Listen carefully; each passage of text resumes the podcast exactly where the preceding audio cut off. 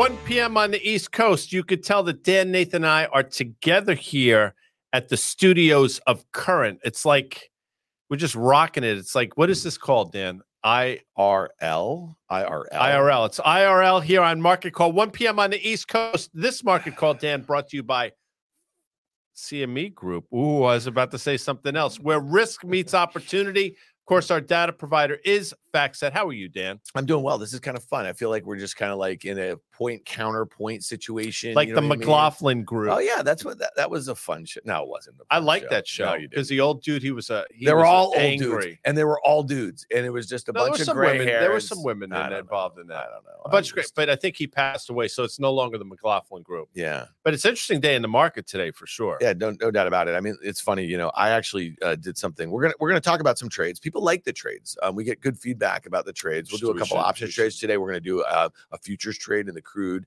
Um, you know, I've been kind of dogging this this NASDAQ, and I came back from vacation a couple weeks ago. I made this proclamation that the NASDAQ is the fattest yeah. pitch out there. It didn't work so great last week on the uh, market call. It was Tuesday. It was a C M E D. We talked about trading futures in the NASDAQ one hundred, and we used a fairly tight stop at that kind of thirteen thousand level. We got stopped out. We're still above that level.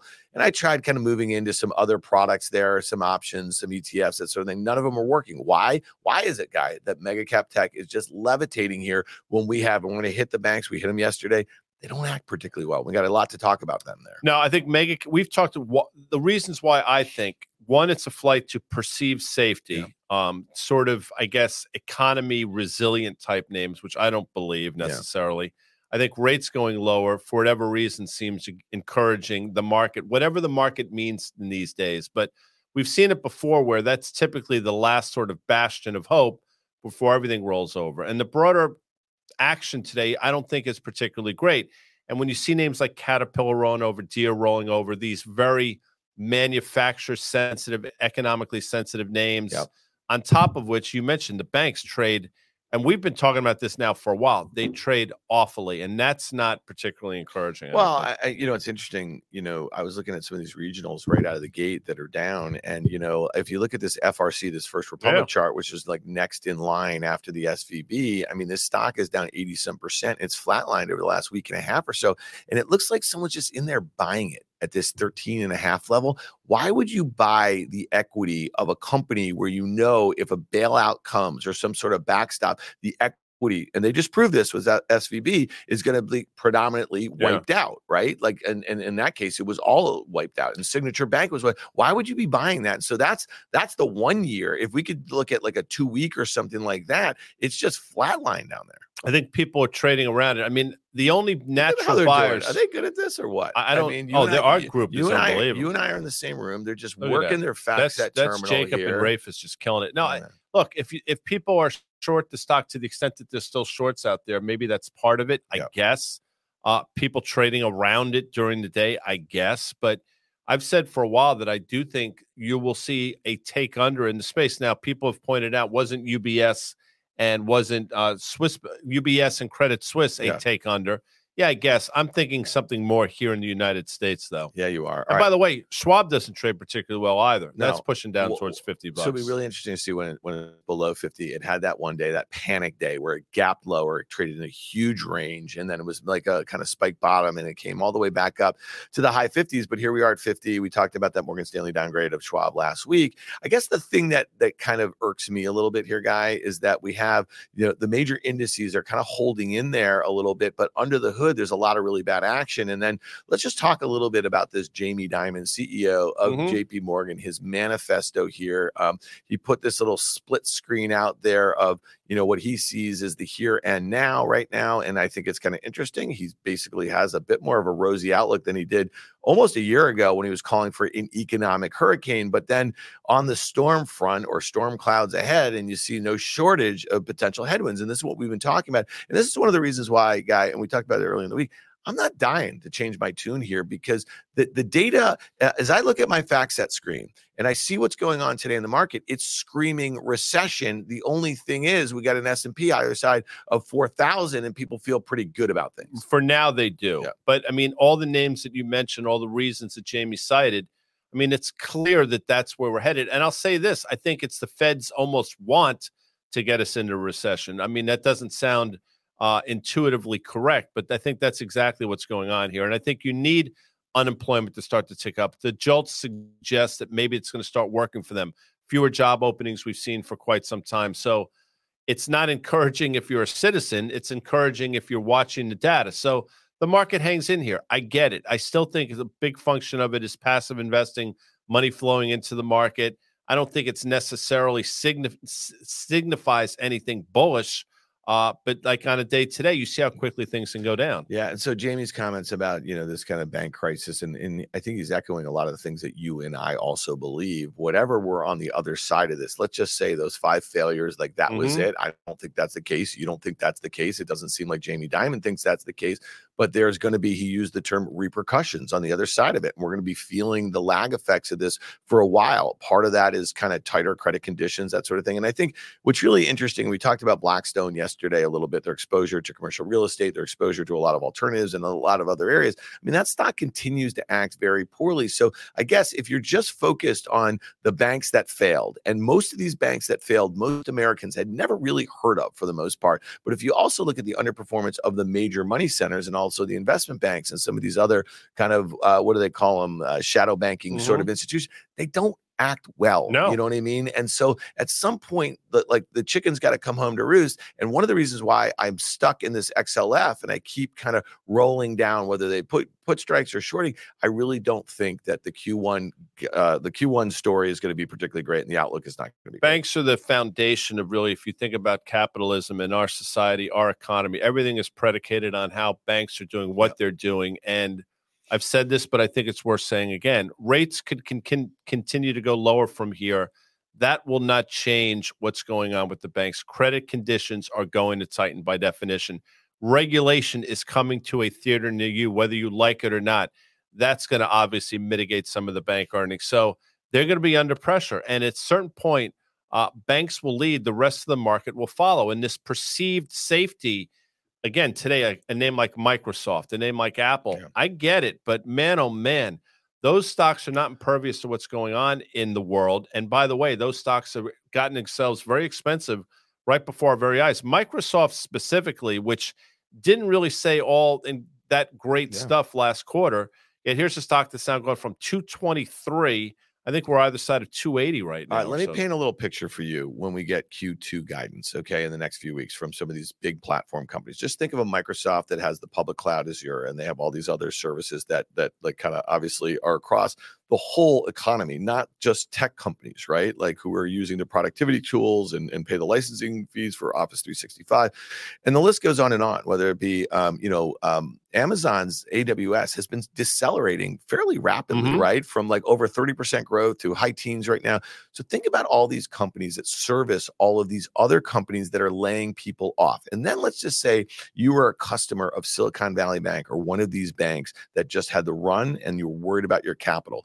All of a sudden, spending at a lot of corporations is going to go to a screeching halt here. So I just think of these companies that you think are safe havens right now. And this brings me back twenty years to the dot-com crisis. If you were selling, you know, whether it be telephony or whatever, like, mm-hmm. uh, you know, th- whatever the hell it was, the list goes on and on, servers. I mean, and to companies that are retrenching and they may go out of business, and you just had a shot across the bow, like these companies that were banking at Silicon Valley Bank, not just their deposits, Guy, it's also their access to credit, because that's what they were in the private credit market is a big thing. I just think that that's going to be reflected in Q two guidance. So I don't think those places are particularly safe. J P Morgan, Marko Kalanovic, he's got a different tune. He's the head strategist over there than Jamie Dimon, his boss. Talk to me a little bit what Marco's saying, because I'm reading these headlines here, Guy, and this is exactly what we've been saying for yeah. a month. And this is a guy that I think gets labeled a lot of times as some sort of perma bull. He's not. I mean, when he was bullish over the years, it was right to be bullish in retrospect, but he has taken a much different tact over the last five or six months. Now, maybe his timing wasn't perfect, but I think his work speaks for itself. And he's talking about, to your point, Dan, the exact same things that we've been talking about. Any decline in yields is not a sign that the Fed is about to bring the punch bowl for tech stocks. And I think there's a perception that that's what's going on, and lower yields are inherently bullish for these names. But I'll tell you what, you still got to go to banks for credit. And regardless of where yields are, if bank lending standards are going to be more rigorous and more strident, they're going to have a problem. So if you think about these tech names, they're highly cyclical, highly dependent upon the consumer and the economy, and obviously very capital intensive. And all three of those things are trending the wrong way. Well, and those are the very repercussions, I suspect, that Jamie Dimon is talking about, sure. right? On the other side of this crisis. Let's look at the S and P five hundred chart really quickly here, because we've been drawing the through lines. The minis. You see it. Yeah, through the minis, the S and P five hundred uh, minis. Look at that two hundred day moving average guy down there at thirty-nine fifty. It's kind of flatlining a little bit. You see that uptrend. There's just two points there, but it's fine. We're just above the downtrend for the first time in an awful long time. We're well above of that two hundred day. It seems like that was really good support a couple weeks ago. Flight to quality after the banking crisis was averted. Um, my play is that we have a retest of that two hundred day to the downside, possibly that um, uptrend, and who yeah. knows what happens from there. Talk to me on that. Well, if you look at this, obviously, so if that's the trend line we want to look at, which it is, you say, well, we broke through, it should be bullish. Okay, that's one. You could also say maybe it's a bit of a failed breakout, and I'm looking at it, you know, we traded effectively towards levels we saw back in February. So we got up to those, seemingly exhausted ourselves. So if we verse now through the trend line to the downside, one has to think that the two hundred day moving average, which is resilient around this sort of thirty-nine fifty level, comes into play again. By the way, the same way that we had a false breakout through the two hundred day, maybe this is a false breakout on the other side, on the upside. Now, I think the pennant is still in play to a certain extent, and it all comes to fruition right around earnings. Like, it's not coincidental that that pennant will form some sort of a point right when you start hearing from companies, specifically banks, which are going to lead off earnings season. And if you think, I, I'm hard-pressed to understand how bank earnings and the subsequent guidance can be anything but tepid, to use a, a favorable word. I would use the word shitty, because I think that's what's going to yeah, happen. No, I mean, if you're a management, if you're a C E O, given all the uncertainty that we have right now, not just in our economy here, but globally and geopolitically and, and, and the like, why would you give like too aggressive outlook, especially when you consider how much of their earnings come from net interest margins mm-hmm. and just the lending? And this is large money center banks. And given the volatility and, and yields, and we're going to get to that in a second here, just real quickly, the NASDAQ futures guy, just wanted to hit this here because, you know, last week I detailed a trade way to short it using a stop. We were looking at twelve thousand seven hundred. Initial target was down there towards um, twelve thousand. Okay, we wanted to stop it at thirteen thousand. We got stopped out there. It's gone a little bit above that. I really do like this trade. One of the reasons why you use tight stops, though, is to give yourself the ability to go back in there. You just, you know, take a bunch mm-hmm. of small little losses, and then it starts going your direction. You did a great job kind of do, talking about trailing stops last week when it's going in your direction. But to the other side of that, you want to take small losses and get back in there. Um, and you don't want to get chopped up too much. So you have to have conviction when you're doing this. That's what futures allow you to do, right? And that's why we're looking at these. And as good as that NASDAQ chart looked, that the minis uh, looked a couple weeks ago, that's as precarious as I think it is now. So now we tried to deal with, or at least challenge the levels we saw back in August. Remember that move from June into August?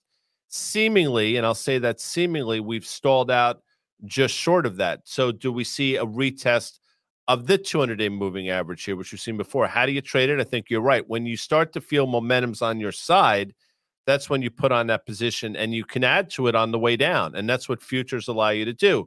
And the stops, which everybody should trade with, you know, as I mentioned last week, I think, or a couple weeks ago, you could start putting a trailing stop on the back of it. So that's why futures are so important. It gives you the flexibility, I think, and the um, wherewithal to be aggressive in this arena, which, by the way, I think is a great arena to be in. Tim Seymour talks about it all the time. It's a great trading environment right now. It, it has been that. Um, let's look at the V I X really quickly. So this is a measure of the volatility in the S and P five hundred here, and we're getting down to levels that we've talked about a lot. These are the high teens. Mm-hmm. That's been a good time to sell stocks. I just want to pull up. This is something I'm trading right now. It's the S D S. This is the ProShares Ultra Short S and P five hundred. It's an inverse E T F, and it's two X the performance of the um, of the S P X to the downside. Now, these things, and I've talked about this a little bit before, I use these on a very short-term basis. If I'm looking for um, a move, you know, to happen in the next day or two, there's embedded decay in these. That's how they get the um, inverse and the, um, you know, the two X sort of performance. Mm-hmm. So you just don't want to sit long these things by any means. But right now,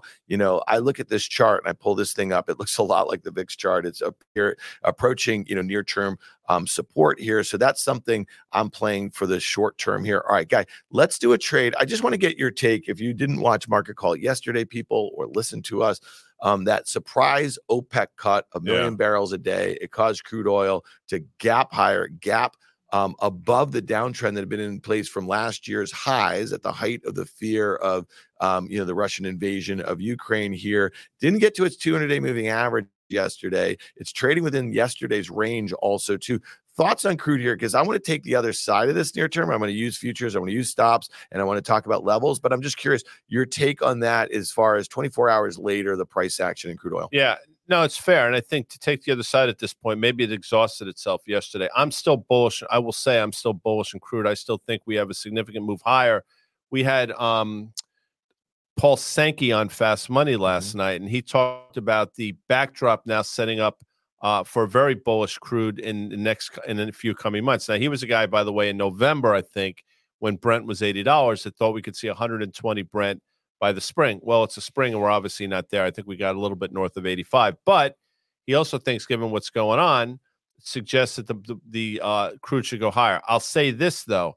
If you look at some of the underlying equities today, and I see a couple comments, Guy, Valero tanking, what's happening? That's from Gary Maggio. If you listen to Paul Sankey last night, he actually said that move in crude was actually negative for some of these refiners, and he specifically mentioned Valero.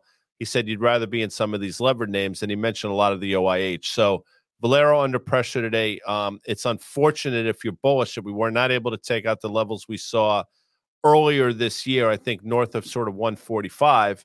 I'm not ready to throw in the towel here by any stretch because we've seen moves in this magnitude before in some of the refiners. But I think you're probably, your instincts are right to sort of trade it contra in terms of the commodity. But I still think longer-term crude's going higher. Yeah, so this is near-term trade here. And again, I want to use the futures. And, and when crude's trading about um, eighty dollars today, um, I want to use an eighty-two stop. So I'm going to short um, at eighty. I'm going to use an eighty-two stop. Why am I choosing eighty-two? It's basically right about the highs mm-hmm. of the last two trading days. And then if you look at that downtrend, if we want to toggle back for a second of the chart that we just had, there, you know, it kind of lines up with the fifty-day moving average. That was also Friday's close where we got that gap on Monday after the OPEC surprise cut. So that check back, as Carter would call it, back to that um, support line, which is past resistance, now support, would be my initial target. So I'm like, like looking for a five dollar move down to seventy-five.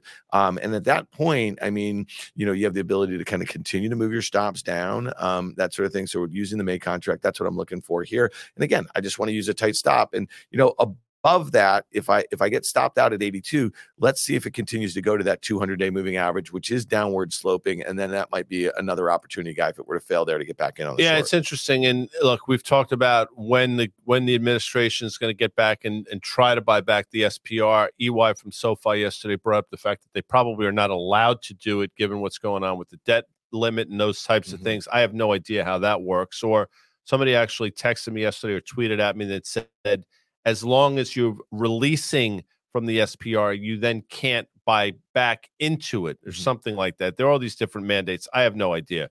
With that said, they better get on the bus pretty soon. It's interesting. Quick comment, because this sort of, I think this speaks to what you're talking about. Somebody said, if you're bearish the economy, you should be bearish the I W M. So the small caps, I don't know if we can pull up a chart, but you've mentioned that there's been a market underperformance of the small cap. Um, I look at it through the I W M. There are other ways to look at it, but I think they're right to point that out. I mean, there's been really no meaningful bounce here. Yeah, it bounced a little bit, but if you look at it in relation to October, not a lot is going on vis-a-vis sort of the broader market in the form of the Nasdaq and the S and P. Dan. Yeah, we talked about it last week. I mean, this one to me, and I know there's a lot of like smaller banks in the small cap um, index, but I just think that um, the relative underperformance to the Nasdaq and also the S and P, and I think it's really important to remember, Guy, back in late twenty twenty-one, this was your indicator, small caps. Yeah. You said, watch it. You thought they were going to lead to the downside because these are the most economically sensitive companies in our country that have a harder time with access to credit and the like here. So to me, I think that's Um, a great um, heads up here. Um, let's go to the, we got to talk about yields. Um, yep, and we got to talk absolutely. about expectations, because Carter had a note out today, and we'll probably cover it a little bit tomorrow, um, that he wants to continue to press the ten-year yield. He thinks this goes back to three. He's been on that train since it was four. He's reiterated a bunch since the fall. C M E Fed Watch tool here, Guy. Um, we're looking at this May meeting and this June meeting, and it looks like it's a fifty-fifty chance that we're going to get to the upper bound of that five percent mm-hmm. Fed funds rate, which is really kind of nuts when you think about where the ten-year is going and what that is reflective of. That's reflective of slower growth, and the Fed's uh, at least this um, indication of where the Fed is going to move Fed funds to is reflective of the fact that they're still worried about inflation, which to me is a big shitburger of stagflation, which is not going to be good for stock valuations. Now, a lot of people are saying they're making a mistake, you know, a generational mistake in terms of what they're doing now. And uh, listen, the, the reality is no matter what they do, it's going to be a generational mistake, because they put themselves in this position. If they were to cut rates in the back half of this year, inflation, that genie will get, first of all, it's already out of the bottle, will just continue on its merry way. If they continue to raise rates to try to fight that inflation, they're going to knock the shit out of the economy, which we're seeing now in the form of these I S M numbers we're seeing. And in, to a certain extent, the underperformance of the Russell. So they're screwed either way, which, you know, people say, woe is them. They put themselves in this position. That's really what it comes down to. But I think you're right to point it out. By the way, somebody's asking about CrowdStrike before we get, we have a question, um, if we can pull it up. And it's interesting. I think CrowdStrike, I'm looking at my FactSet machine, and they're due to report on or about the first of June. So you have some time. Um, but take a look if we can pull up a chart, and if we can go back to like twenty twenty-one. They, um, yeah. So if you see this, Dan, I mean, yeah. you're in a, you can draw that line. We can't do it here, but there's obviously in this downtrend since effectively October, November of twenty twenty-one, we've seen bounces along the way, and we're in the midst of one now. But you know, my eye looks at that and says we're still in a downtrend, um, and until we break through it on the upside, you're probably looking to take profits here. I don't know if you're looking at the same thing I'm looking well, at. Here's but. here's my problem with this company. It's thirty-two and a half billion dollars market cap. There's forty-three buys. This is per fact set, mm-hmm. five holds, no sells, and the valuation is just it's out probably of control. About ten times revenue is my sense. Yeah, and it's just it's just one of those things. It's just like, guys, okay, man, like what did we learn from twenty twenty-one? And and I get it. You know, Nvidia has gone parabolic. It's one hundred dollars above its two hundred day moving average, which was just crossed over just a couple months ago, and it trades at twenty times sales and all this sort of stuff. I get it, but you know, I, I and listen, there's always going to be some of these remnants of like a, a bubble period. I think crowd, even down as much as it is from its all-time highs, um, it's still a bubble name there. So, you know, not not something particularly interesting. No, I, I don't think so either. I, I look at it, it's probably trading at forty-five times next year's numbers, yeah. Understanding it probably has twenty-four percent or so E P S growth, but I think it's an expensive stock, and we've seen these names being taken out to the woodshed before. So my sense is Robert is long the stock. My inclination would be to be taking profits yeah. here. I think that's yeah. the right thing to I, do. I just, you know, again, I, I think it's interesting. I think we're going to see correlations. I think sooner or later, some of this tech stuff is going to give it up a little bit, and then we're going to see um, just how some of these expensive names that have had crazy runs, let's see um, if people are willing to hold on to them. Let's just, um, on the rate front, Guy, um, yeah. if you look at the ten-year, you know, it, it's kind of having some difficulty with its two hundred day moving average here. It feels heavy. You go back to that kind of June high of last year, which was like, I think it's about three and a half-ish or something like that. So this seems to be a bit of a battleground, but some of the narrative around lower rates and, and lower growth is also being reflected in the U S dollar index, the D X Y here. And I think it's kind of interesting because it had a nice little rally in February. Mm-hmm. It was maybe a flight to quality during the banking crisis a little bit. Um, giving it all back. Yeah, it's giving it all back. Talk to me about like just kind of the heaviness of yields, the heaviness of the dollar. Um, and then uh, obviously that's supposedly beneficial for commodities. And we're going to talk about one commodity that you love. Okay, so yields going lower makes sense given everything we've been talking about for weeks and given everything that's obviously front and center today. The economy is slowing down. It's clear again when you look at the data. So yields, ten-year yields should go lower. I've said this a hundred times, and you've, you've harped on it as well.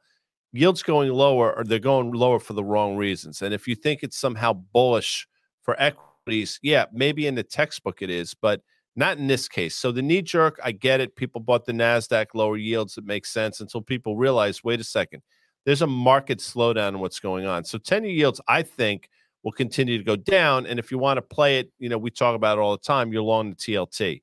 And it's interesting, though, whatever the market deems to be happening, I think they're going to come to realization that in this case, lower yields are not bullish. Carter Worth has been talking that for quite some time.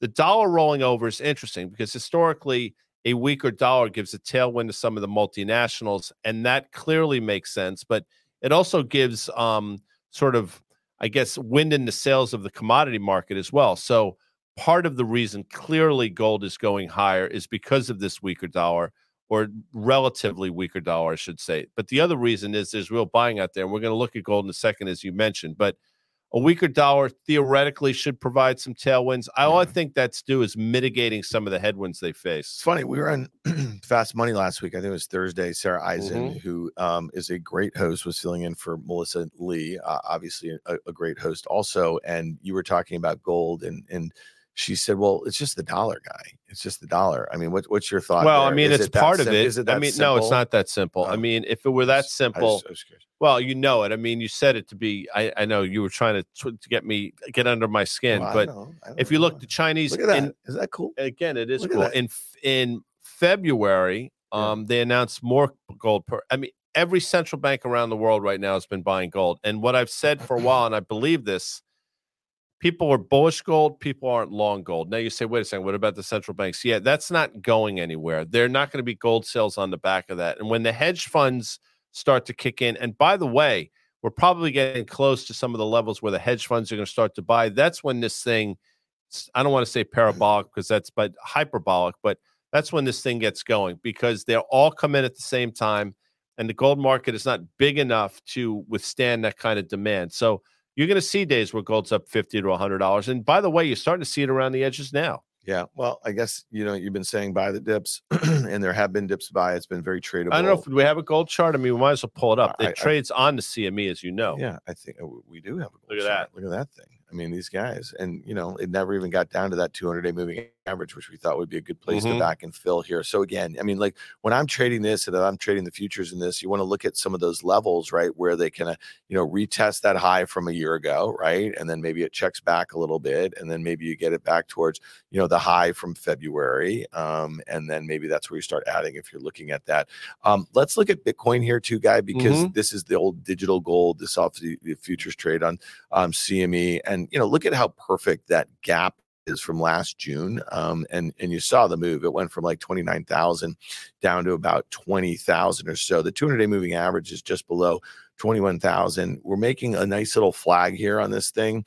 I don't know, man. I, I kind of feel like, you know, if the dollar firms up a little bit, and um, I, I just I, I don't see it for Bitcoin. But, um, you know, I know that's kind of a controversial sort of statement. And I just I, I just think that, you know, there's other ways to reflect, you know, kind of Q E and all that sort of stuff if if you want to do that. Yeah, it's it's not coincidental, by the way, that Bitcoin has bounced the way it has when more and more people started talking about how this Fed's going to have to mm-hmm. sort of take their foot off the gas. It makes sense.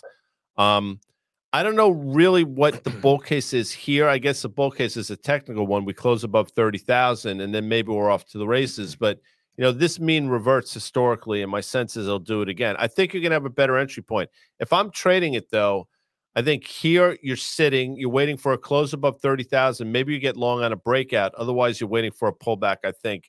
I don't know if it gets down to that twenty-one thousand level, but maybe twenty-five thousand, and that's a more interesting entry point. Yeah. No, well, I, I guess, I mean, I just, I can't even think of like a good reason, especially when people have like million dollar price targets out there for well, ninety days out. Yeah. It just seems like kind of goofy here. All right. Before we get out of here, let's hit a couple single names. And, and this, I think these two names are really important from a sentiment standpoint. Obviously, we like talking about Tesla for a whole host of reasons, but I think this one's kind of interesting. It didn't get to its two hundred day moving average. We talked about Tesla yesterday, those deliveries that they had in Q one and, and the production numbers. It fell short of um, you know, expectations, both by consensus on the street and also the company's um, guidance. And if you look at this thing, that two hundred dollar level, you see the red line yep. there. It's just below that two hundred day moving average. So lots of things going on with two hundred there. You see that um, uptrend. It seems kind of steep. It's actually lining up with the fifty-day moving average. So it's testing there. If we get below one ninety today, and I think it's trading around one ninety-one mm-hmm. and a half or so, you know, that's why these lines are important. We talk about stops in the futures market. There's a lot of people are looking at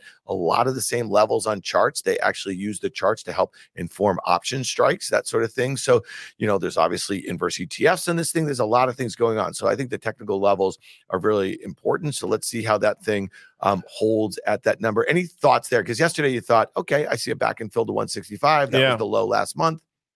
And I think, look, the fact that we just rallied off that one sixty-five, but failed to get to the levels we saw in February, which I think we topped out around two eighteen. I think if you're bullish, you have to at least have some sort of pause here. And if we were to break this very short-term uptrend that we've been in since the beginning of the year, I think you have to say to yourself, okay, that one sixty-five level is in play. Then you have to have a much different conversation.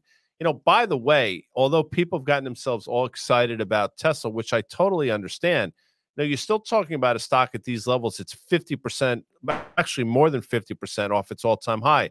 So the fact that we've rallied one hundred percent off the lows is interesting. But in the broad scheme of things, we have seen bounces of this magnitude before. So you can make an argument that we are just in a continuation of a pretty significant downtrend that's been in place for quite some time. Matter of fact, right? The last one you highlighted this, and I thought it was interesting. I didn't even see any headlines about it. I didn't see any news, but this is Caterpillar, mm-hmm. Cat Tractor.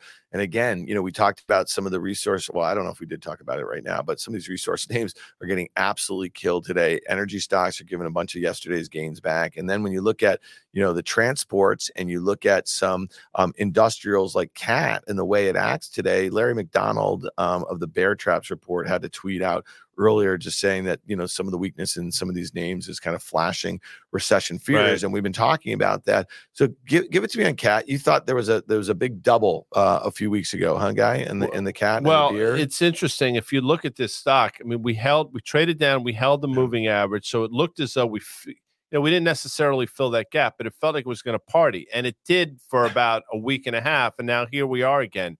But if we were to break the two hundred-day moving average now, one has to think we're going to fill that gap, which probably comes in just around two hundred bucks or so. If you look, you can see from October into November. That to me is interesting. But to your earlier point, I mean, this is a very economically sensitive name, and it's obviously doing something today for a reason. My sense, it's on the back of the I S M. I didn't see any other news. But if Cat starts to roll over, Deer, names like U R I, some yeah. of these other names, that's got to be concerning. I well, think. as as Amanda Diaz named this episode, the I S M mm-hmm, hangover, mm-hmm. Um, you know, there was no shortage of takes how there's no way um, to kind of sugarcoat these five consecutive prints below fifty for the I S M and what that means. Um, I think we had uh, Jim Bianco, some of his research yesterday at Market Call. He's going to be on Fast Money today with us um, at five for a brief comment. Uh, just last thing before we get out of here, because I just don't think we can put too fine a point on this. Keep an eye on Schwab, that fifty dollars mm-hmm. level. The K R E, uh, the the K B W's, you know, regional bank index is is also just kind of melting here. And look at some of those names. You know, Blackstone, which we spent some time on yesterday, I think it was down five percent at one o'clock when we were doing Market Calls. Down another four percent today, Guy. Um, eighty dollars level, I think, kind of important. We highlighted the fact that the pre-pandemic high um, was sixty-five. Look at all these life insurers. Like, what the hell is going on well, with L N C? Yeah, and we've, we've been talked about, about that it. for a while. I'll probably have to do another show on that. But we mentioned life insurers on our show, yeah, and we've done it on Fast Money as well. I mean, they obviously are not impervious to what's going on with rates and stuff and some of this banking. So we'll see. None of this is particularly encouraging. It's old news that's out there, and it's not just us saying it. When you hear someone like Jamie Dimon talking about this, I think, for me at least, it reinforces that we're not that far off the track here, Dan. I agree. Sorry, guys, we can't be a little bit more optimistic. The thing that we've been kind of optimistic about is just the look and feel of the NASDAQ, and it broke out. But that being said, it's not something from a fundamental standpoint I think you and I want to get behind right now. Mm-hmm. And I think we're going to have a lot more clarity um, over the next few weeks. But everything under the hood, man, just does not look particularly good for stocks. You think about where the stock market is right now, off of the lows and up on the year. I feel like, you know what, a post-earnings malaise in the stock market. Put a little fear. Let's get that V I X up to twenty-four or something like that. Let's see some stability in the dollar, some stability in rates, maybe some plateauing of some of these decelerating economic data. Price it in. If you don't price in the worst case outcomes, not even the worst case, you know, like kind of the, the base bear case sort of outcomes, then, then valuations are just not something that you want to kind of stick to. Yeah, right, I agree. Here. Listen, we got to hop here. Um, we're yeah. back tomorrow. Yeah, I think are. Carter Braxton Carter Worth, Braxton Worth, C B W, will be joining us. I'm sure he's got some Give wonderful... Give us some feedback on this whole new look and feel that we got going on here. Me people. or the people? No, not no the people. Yeah, yeah we're just well, we're trying we're trying some new things here. We, we're we're getting our studio in shape. You know what I mean? We're... Subscribe to the YouTube channel. Smash the shit out of the like button. Make comments on whether you like this or not. I mean, we have this studio, so we might as well use it. I want to thank C M E Group, where risk meets opportunity. Obviously, our data provider is FactSet. Yeah, is. Back tomorrow with Carter Braxton Worth. Enjoy the rest of your day. We'll be on the Fast Money later tonight. Five o'clock Eastern. Five o'clock Eastern. See you, everybody. Set your watches. Thanks a lot.